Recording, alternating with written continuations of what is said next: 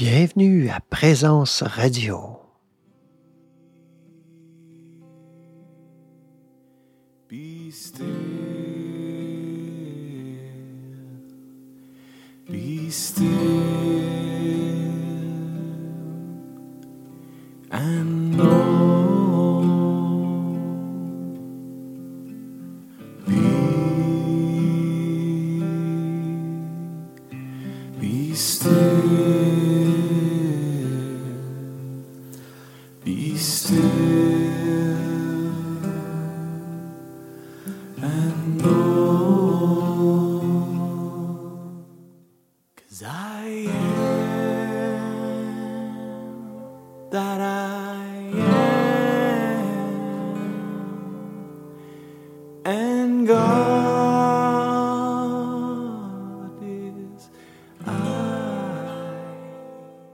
Bonjour, bienvenue à, à cette troisième rencontre sur le Tantra du Christ. euh, Que vous ayez étudié le Tantra sous sa forme traditionnelle spirituelle. Je ne parle pas du succès d'année ou de.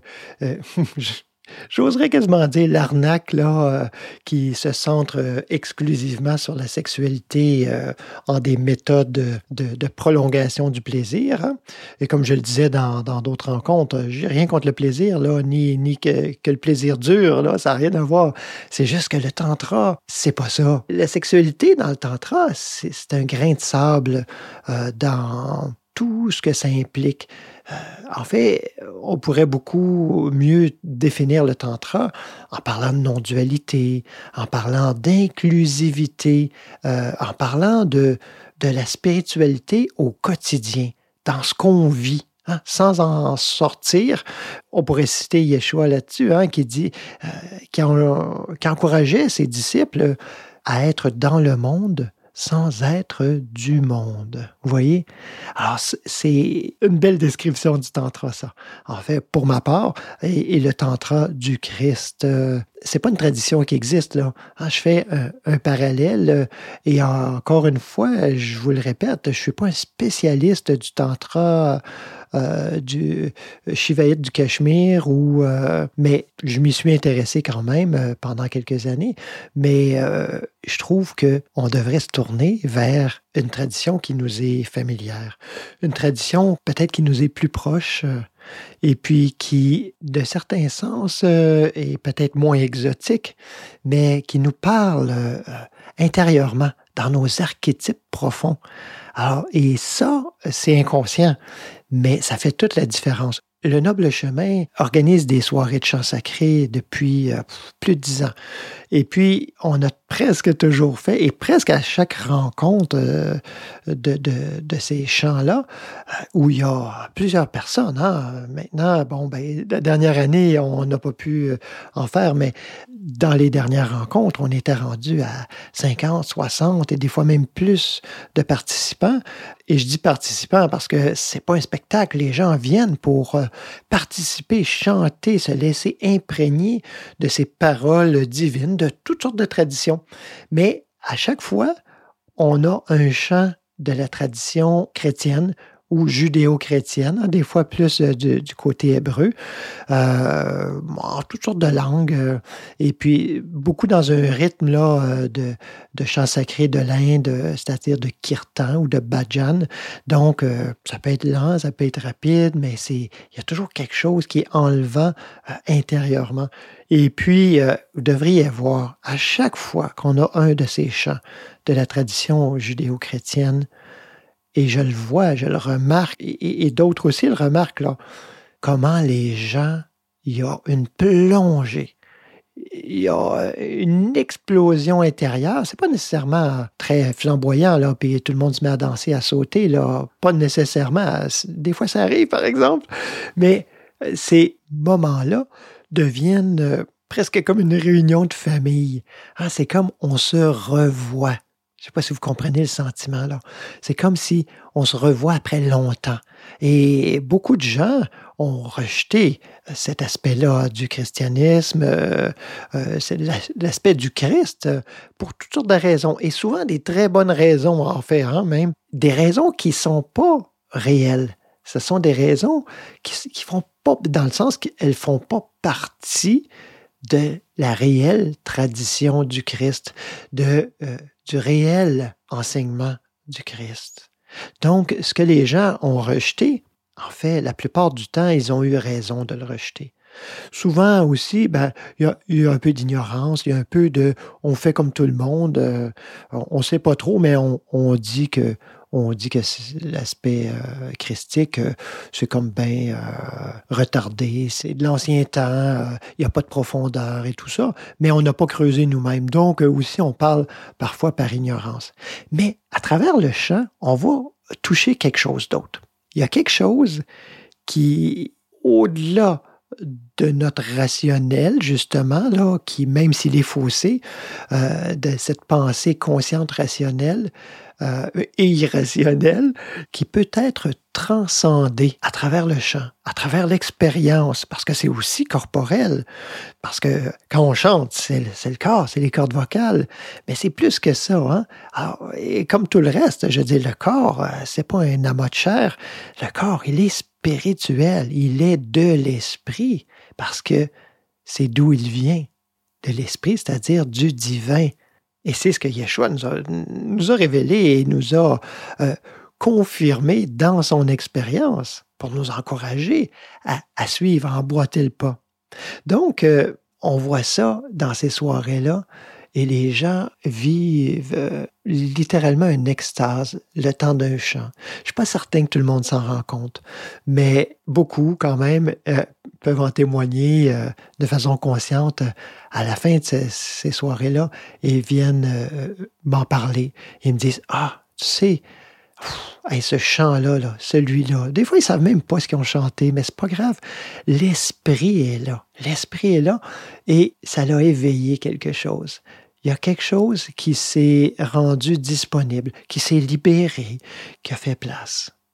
On a fait place. On a fait place en laissant les jugements, en laissant les idées préconçues, tous ces concepts erronés ou non, euh, ou plus élevés, parce que même les plus élevés, on doit les laisser aller.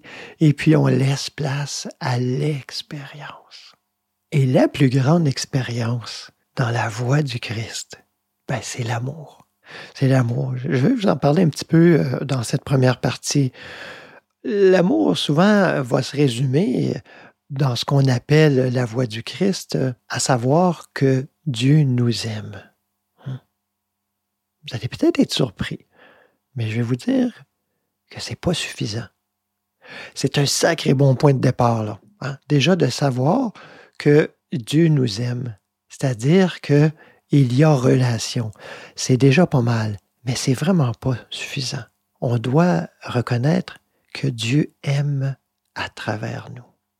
J'irais même plus en tant que nous, quand on prend le pari et qu'on fait le choix d'aimer. En fait, on laisse Dieu aimer à travers nous quand on prend ce pari-là. Mais on peut se dire, et vous commencez peut-être à me connaître un peu, je t'avais de poser une question, hein? de questionner. Alors, mais qu'est-ce que l'amour? Dans la tradition mystique, on a plusieurs, euh, on pourrait dire des degrés ou plusieurs euh, étapes de l'amour. Euh, et bon, certains vont en mettre trois, quatre, cinq, sept. moi, je vais y aller simplement. Hein. Je vais y aller avec quelques étapes, mais les principales. Alors, quelles différentes formes l'amour peut prendre dans notre expérience? Parce que l'amour, c'est l'amour, c'est un. Mais concrètement, dans notre expérience. Voyons ça d'abord au niveau humain. Je vais refaire un deuxième round après pour voir ces mêmes étapes-là, mais d'une façon éclairée. Qu'est-ce que ça pourrait avoir l'air? Alors, on a, et je vais utiliser des mots, euh, juste quelques mots comme ça en grec, qui, euh, parce que les grands mystiques euh, de l'ancien temps, euh, comme les évangiles ont été écrits en grec, eh bien, eux euh, se sont euh, beaucoup exprimés en grec. Et c'est un langage qui est, le, grec biblique, qui, est très, euh, je dirais, cosmique. Il y a quelque chose qui ouvre. Hein? Et j'en parlais dans la dernière rencontre.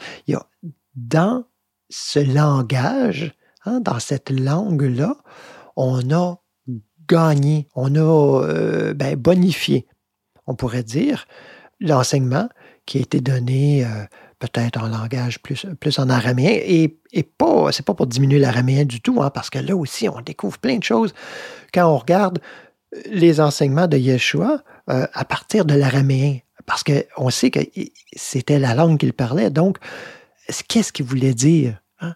on peut le voir à partir de là, et waouh, il y a plein de choses qui s'éclairent. Mais par la suite, parce que le Christ, parce que l'éveil, euh, parce que la conscience individuelle que nous sommes, consciente de son origine, comme Yeshua l'était, c'est pour ça qu'on l'appelait Yeshua Christ, hein, Jésus-Christ, eh bien, cette conscience, la conscience Christ, ben, elle n'a pas arrêté là. Elle n'a pas arrêté avec Yeshua. C'est, cette conscience individuelle que je suis, que vous êtes, euh, qui continue je dirais pas d'évoluer parce que la conscience elle-même n'évolue pas, mais, notre compréhension de cette conscience et notre euh, capacité d'accepter, de libérer, de faire place à cette conscience, ça, ça évolue. Donc, euh, ça a continué, ça a continué, euh, donc chez ces maîtres euh, grecs, entre autres, qui, à partir de leur langue, justement, qui est très, à mon avis, très cosmique, comme je le mentionnais, a pu exprimer autre chose. Et vous allez voir, c'est des termes que souvent on, est familier même. Donc, la première, première forme, on pourrait dire, de l'amour, on l'appelle Eros. On connaît ça. Hein? Eros, d'où nous est venu le mot érotique. Eros. Dans le sens humain, c'est l'amour qui prend. Hein? Humain ou on pourrait dire immature. Hein? Je, vais plutôt adopter le terme immature. Donc, euh, l'amour qui prend. De façon immature, euh, de façon mondaine, c'est l'amour des apparences, sans leur sens profond. C'est l'amour qui consume aussi vous, le savez, on est souvent euh, humainement attiré par ça parce que c'est, intense, hein? puis il y a quelque chose d'enivrant là-dedans, cet amour qui consume.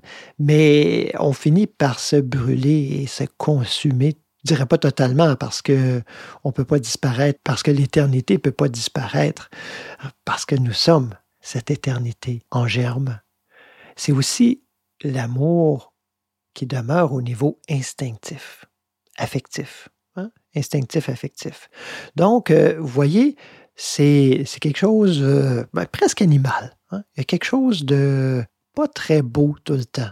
Puis en général, euh, même si humainement, des fois, on peut trouver ça beau, à la longue, il y a comme un, arrière-goût qui vient avec. Puis il y a quelque chose qui passe là-dedans. Hein? Et on le voit puis c'est drôle parce que ça n'a pas nécessairement rapport avec l'âge, mais c'est souvent dans le temps pareil que notre expérience se passe. Et dans le temps, il y a des choses qui se transforment à ce niveau-là. La deuxième forme de l'amour, on l'appelle filia. Filia, comme filiale. C'est l'amour partage. Et il y a un aspect, là, on pourrait se dire, ben là, c'est déjà spirituel. Pas, pas nécessairement dans son aspect euh, immature, euh, euh, dans son aspect mondain, cet amour-là, c'est, l'amour de la famille, c'est l'amour de la patrie, mais avec un attachement très fort. Hein. C'est un attachement, là, plus, plus. C'est aussi des amitiés basées sur des liens, euh, sur des bases communes, des intérêts, des appartenances, une vision. On peut être euh, tous les deux des fans euh, de telle équipe de sport ou de telle vision même spirituelle ou d'une religion. Alors c'est basé sur quelque chose de, de, commun. C'est pas mal en soi, mais c'est encore immature. Et on a cet aspect de l'amour, l'amour qui donne, hein, agapé d'où nous vient le nom agape? C'est une fête et c'est quelque chose de, beau, hein, les agapes fraternelles. Et, mais je vais revenir euh, tout de suite après parce que je vais reprendre les deux premiers parce que agapé, c'est spirituel. On n'a pas un aspect immature, euh, ce n'est qu'un aspect mature. Donc, voyons Eros. On peut avoir quelque chose de mature avec Eros? Eh bien oui. Hein, je dirais mature et mystique. Je disais dans la première façon de décrire Eros, hein, c'est immature et mondain. Donc là, je vais parler de mature et mystique. Donc Eros, et oui, a un aspect euh, qui est transfiguré, qu'on appelle mature ou mystique. Et même que c'est l'aspect chez les mystiques, chez plusieurs mystiques, qui est très important, qu'on met quasi euh, au niveau de, c'est-à-dire c'est un amour d'union, un amour d'oubli de soi, ou on pourrait dire du moi, hein, du petit moi, c'est un oubli du moi en l'autre. On s'oublie en l'autre avec un grand A. Hein? L'oubli du petit moi en Dieu, tout en gardant cette individualité. Et c'est aussi la conscience de l'être, de l'être avec un grand E, au-delà des apparences. Vous voyez, on n'est plus attaché aux apparences, et là on voit au-delà des apparences, c'est-à-dire il y a quelque chose de très euh, unifiant, de très mystique. On a aussi, avec Philia, l'amour-partage, on a cet aspect euh, mature et mystique. À ce moment-là, ça devient un amour-partage sans confusion, c'est-à-dire sans confusion des rôles, des fonctions. On demeure chacun un être à part entière. On n'a pas à se fusionner dans une idéologie ou dans une appartenance quelconque. Ça ne l'empêche pas, mais de façon mature, ce n'est pas nécessaire. L'amour partage sans confusion. Avec euh, une saine distance, c'est-à-dire un respect profond et sincère du chemin de l'autre, entre autres. Euh, un respect euh, profond et sincère de l'autre, c'est-à-dire de l'esprit, du divin qui se manifeste en tant que l'autre aussi. Et évidemment, filial, amour-partage, c'est aussi, au sens mature et mystique, c'est aussi les amitiés spirituelles que ce soit euh, dans une relation euh, maître-disciple, que ce soit dans une relation euh, de, fraternité, de groupe, encore une fois mature, il y a quelque chose de très sain, de très élevant, de très encourageant qui peut nous aider à cheminer. Et donc, j'arrive à agapé, l'amour qui donne. En fait, on le traduit souvent par l'amour divin l'amour qui se donne sans aucune attente de retour. C'est-à-dire, on n'attend aucune reconnaissance, aucune attention, aucun amour même en retour. On ne le fait pas pour quelque chose. On peut comprendre que, ce type d'amour, c'est pas l'amour qu'on vit au quotidien humainement, hein, mais c'est pas impossible. C'est l'amour euh, aussi humble, capable de reconnaître euh, autant ses forces que ses faiblesses. Vous voyez, l'humilité. L'humilité qui est là, la réelle humilité. Parce que la fausse humilité, on reconnaît juste nos faiblesses. Hein. On, fait le tapis, euh, ou on veut même rentrer en dessous du tapis. Mais on reconnaît ses forces et ses faiblesses. Il y a un regard objectif sur euh, notre cheminement. Mais tout en reconnaissant toujours notre réelle identité, qui, elle, n'est pas divisée en force et faiblesse. Ultimement, ça amène à la conscience d'être rien par soi-même. Ça, on n'aime pas trop s'entendre ça. Euh, même si Yeshua le dit dans son enseignement, hein, il disait De moi-même, je ne suis rien. De moi-même, je ne peux rien faire. En fait, c'est plutôt ça qu'il a dit. Mais moi, j'extrapole toujours en ajoutant l'autre. Alors, ultimement, Agapé nous amène à la conscience de n'être rien par soi-même.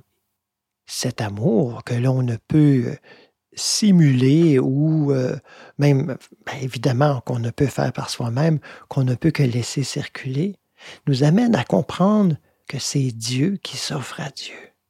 C'est-à-dire, c'est Dieu en moi qui s'offre à Dieu en moi et en l'autre. Alors on est à, une étape, un aspect de l'amour qui, euh, qui nous dépasse. On ne peut pas euh, espérer par soi-même euh, atteindre, vivre, exprimer un tel amour. Cet amour-là est de Dieu. Mais rassurons-nous, puis réjouissons-nous surtout parce que nous sommes un avec Dieu. Donc, plus nous allons lui laisser la place, plus nous découvrirons notre réelle identité et plus il sera agissant en nous, à travers nous, en tant que nous. On a l'impression, quand on dit de laisser la place, que qu'on s'efface. Hein? Mais on ne s'efface pas. Euh, c'est-à-dire qu'on laisse la place, on laisse tomber le personnage au profit de notre réelle identité qui est en Dieu, de Dieu, qui est Dieu, parce que Dieu est je.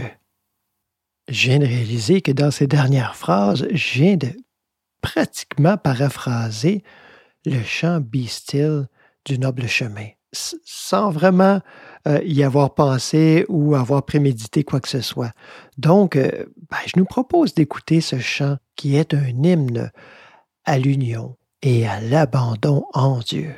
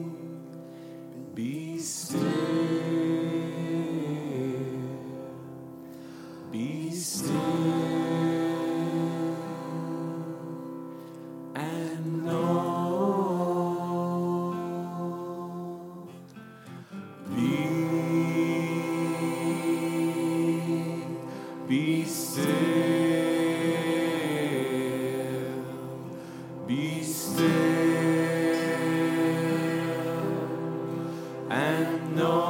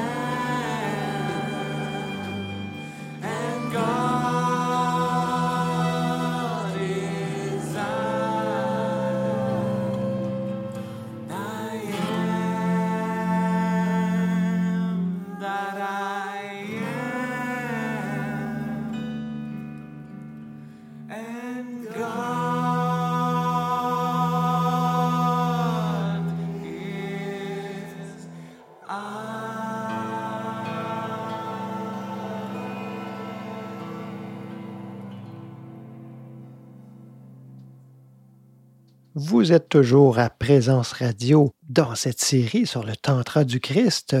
Alors, on a vu en première partie ce qu'on pourrait nommer euh, l'amour dans tous ses états.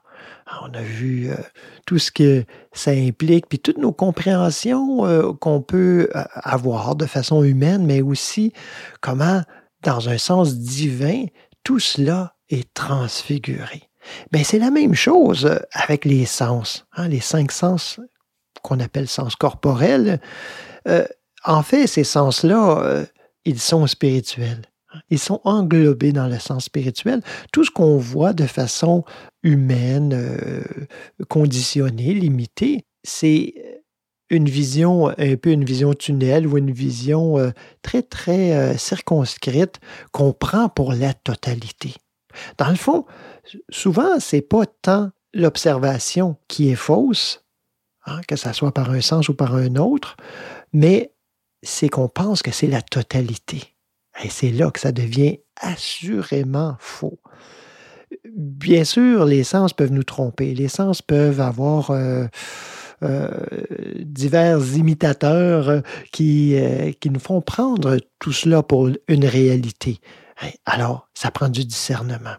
Pour cette deuxième partie que j'intitulerai Des sens humains au sens divin, je propose qu'on regarde ça ensemble et puis qu'on fasse une méditation euh, avec ce thème.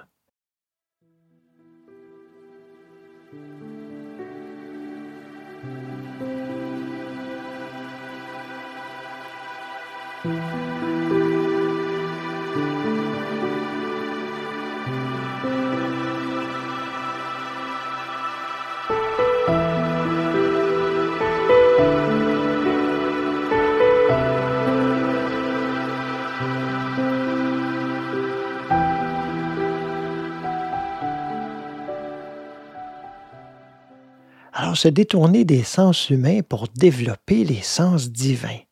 Quand on se fie aux sens humains, on est éparpillé dans tous les sens. On regarde à droite, on regarde à gauche, toujours en attente de capter, trouver à l'extérieur, dans le domaine des effets, la source de notre sécurité, la source de notre protection, de notre subsistance. On cherche la source de notre amour, de notre valeur, et on cherche la source de notre appartenance, notre paix, notre, satisfaction, etc. Quand on commence à saisir que la satisfaction, le contentement, la paix, ça ne pourra jamais provenir d'une source extérieure. On commence à se tourner vers l'intérieur. C'est là que ça débute véritablement notre chemin spirituel. On se détourne des sens humains qui ont été vus comme non fiables, non satisfaisants pour nous tourner dans un seul sens, une seule direction, celle de la cause, de l'essence, qu'on peut aussi appeler Dieu. Les premières étapes de ce retournement, ben, ça va être de s'accorder des périodes régulières de méditation où on va fermer consciemment la porte au sens extérieur pour se tourner au-dedans en position de totale écoute intérieure. On le voit dans diverses paroles des Écritures, hein, dans le livre de Samuel. Parle, ton serviteur écoute.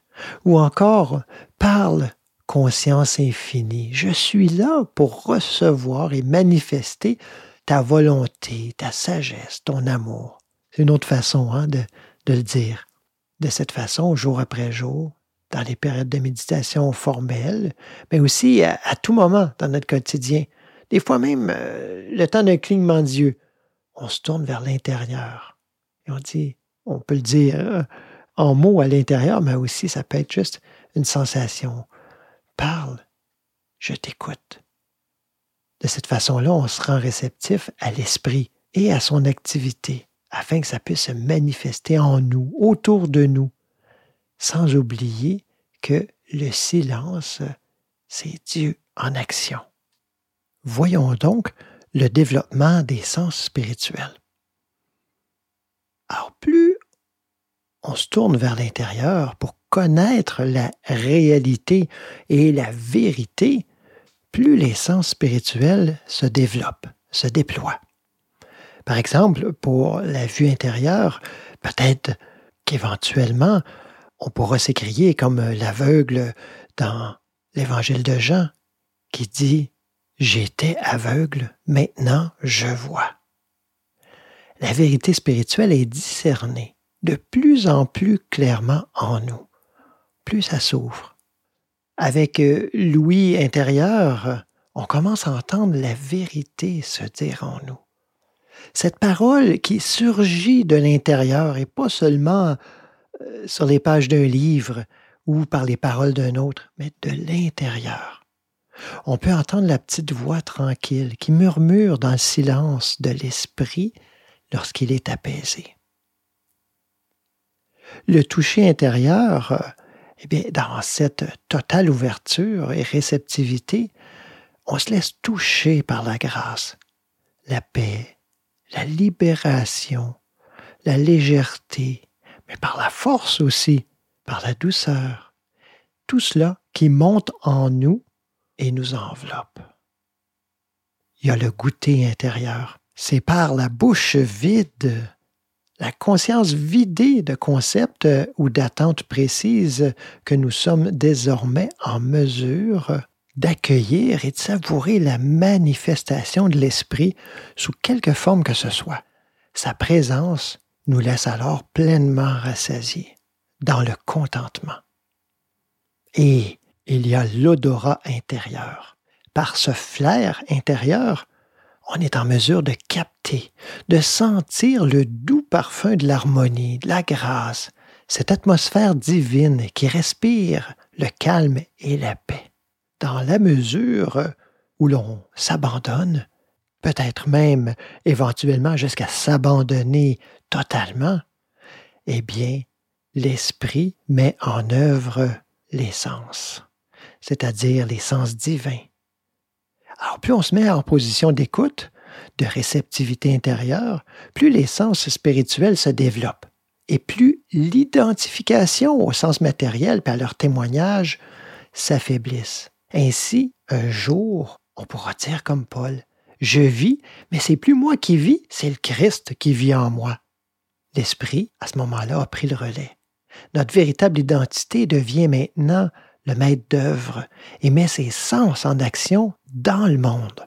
Ce ne sont plus des sens qui captent, mais des sens qui donnent, offrent. Et ce que l'esprit offre a maintenant la possibilité d'être capté par les âmes, hein, c'est-à-dire la conscience individuelle ou les consciences individuelles qui sont à l'écoute.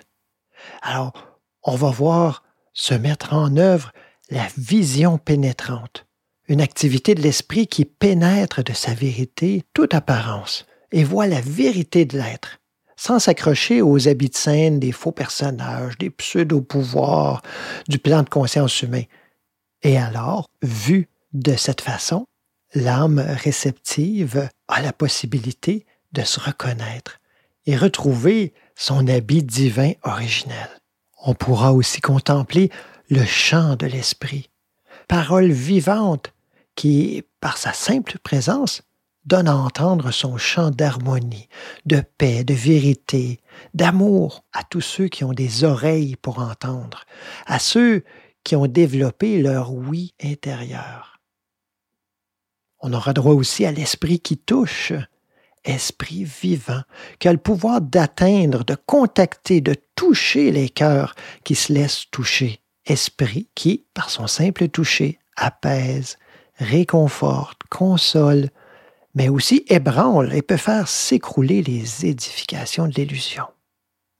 De plus en plus, nous pourrons sentir le parfum de l'esprit, présence vivante qui dégage un parfum dans l'atmosphère, qui embaume l'être qui a développé son odorat intérieur de toutes les fragrances divines, c'est-à-dire la paix, le calme, l'harmonie, la clarté, etc. Hein, tous les fruits de l'esprit comme ça. Et on va pouvoir goûter à cette saveur de l'esprit, présence vivante, qui est le sel de la terre, qui donne saveur à la vie, sans quoi toute expérience est fade, sans substance. Présence piquante de feu, qui a le pouvoir d'éveiller, de stimuler les papiers spirituels de ceux qui se sont ouverts au goûter intérieur. Après ce survol, je vous invite à, à prendre une bonne position, à vous détendre, vous installer confortablement pour euh, une méditation sur les sens divins.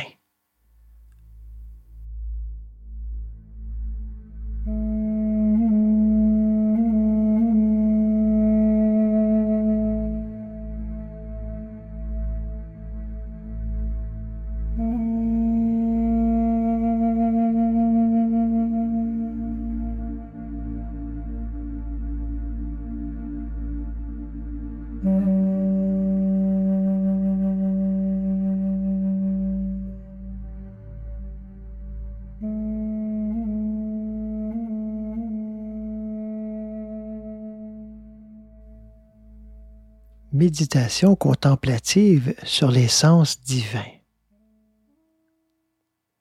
Est-ce que la vue, c'est seulement regarder avec mes yeux de chair des personnes, des choses, des situations que je juge belles ou laides? Est-ce que ce serait pas plutôt, devant la détresse de l'autre, de ne pas détourner mon regard de l'esprit? Et ainsi être un miroir pour que l'autre puisse y voir sa vraie nature. Paul, dans sa lettre aux Corinthiens, dit Nous tous, qui, le visage dévoilé, contemplons, comme dans un miroir, la gloire du Seigneur, nous sommes transfigurés en cette même image de gloire en gloire. Telle est l'œuvre du Seigneur qui est l'Esprit. Est-ce que le toucher, c'est seulement toucher avec ma chair les corps, les choses, les textures, et les juger plus ou moins agréables? Ne serait-ce pas plutôt de me laisser toucher par la grâce, ou toucher l'autre de la présence dans laquelle je me suis établi? Est-ce que le goût, c'est seulement porter des aliments à ma bouche et les juger plus ou moins bons ou mauvais? Ou est-ce que ça ne serait pas plutôt, comme le psalmiste le dit, goûtez et voyez combien le Seigneur est bon? Ou Salomon dans son livre sur la sagesse qui dit, C'est une nourriture d'ange que tu as donnée à ton peuple, et c'est un pain tout préparé que du ciel tu leur as fourni inlassablement, un pain capable de procurer tous les délices et de satisfaire tous les goûts.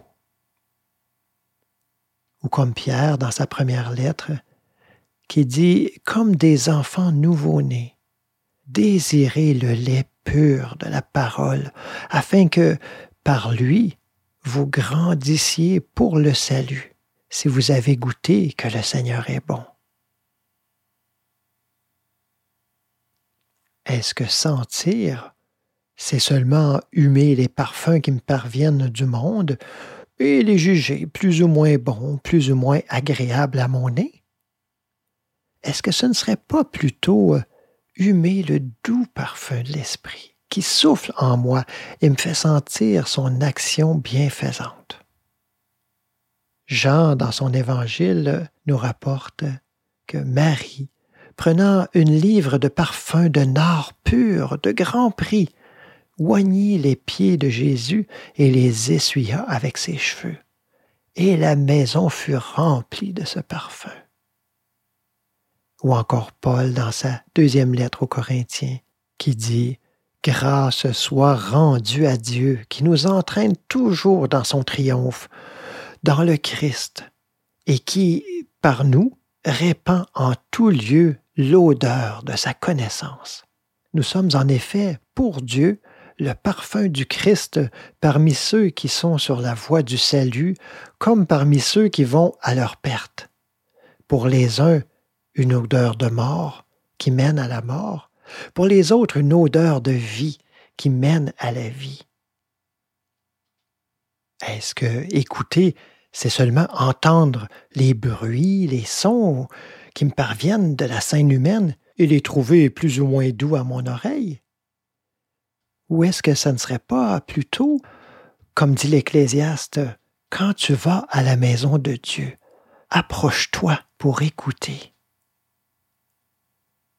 Dans le Siracide, écoutez-moi, Fils saint, et croissez comme la rose qui pousse euh, au bord d'un cours d'eau. Ou dans le livre des Proverbes, le chemin du fou est droit à ses propres yeux, mais le sage écoute le conseil. Dans l'Apocalypse, je me tiens à la porte et je frappe. Si quelqu'un m'entend et ouvre la porte, j'entrerai chez lui, je dînerai avec lui et lui avec moi. Et dans le Deutéronome, Écoute, Israël, le Seigneur est notre Dieu, le Seigneur est un. Laissons maintenant tranquillement nos sens être informés divinement. Laissons-les être transfigurés. Laissons-les. Demeurons dans le silence de la présence non pas un silence vide, un silence de mort, mais un silence de vie, un silence plein.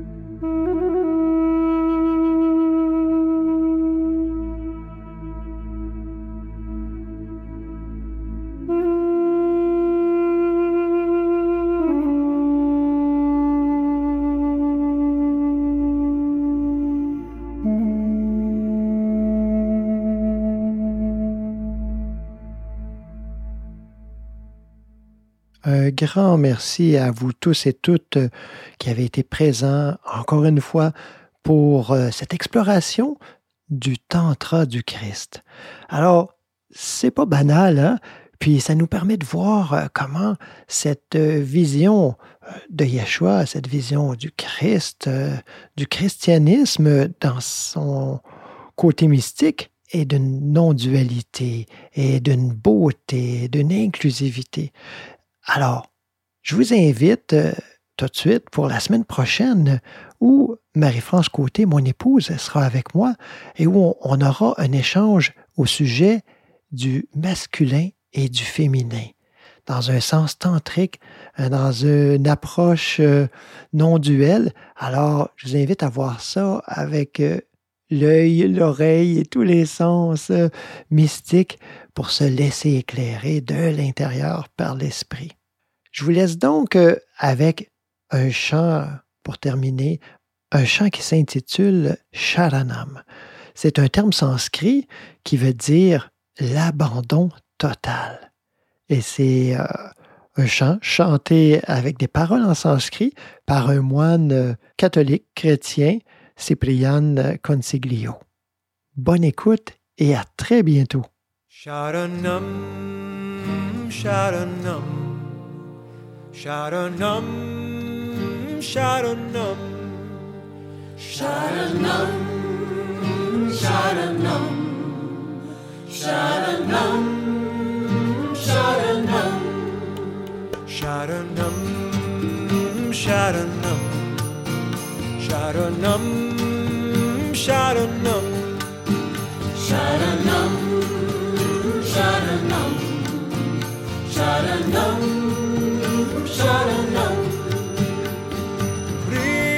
Priti Svarupani Sharanam. Priti Svarupani Sharanam. Divya Jyotiye Sharanam. Divya Jyotiye Sharanam. Karuna Murtiye Sharanam. Karuna Murtiye Sharanam. Sharanam, Sharanam, Sharanam, Sharanam, Sharanam, Sharanam, Sharanam, Sharanam, Jiva Dattane Sharanam, Jiva Dattane Sharanam, Divya Tejane Sharanam, Divya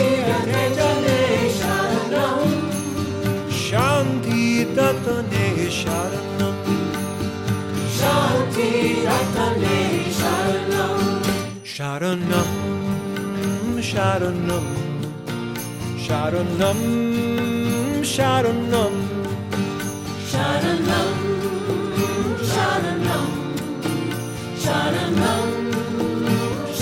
Sharanam, Sharanam, Sharanam, Sharanam, Sharanam, Sharanam,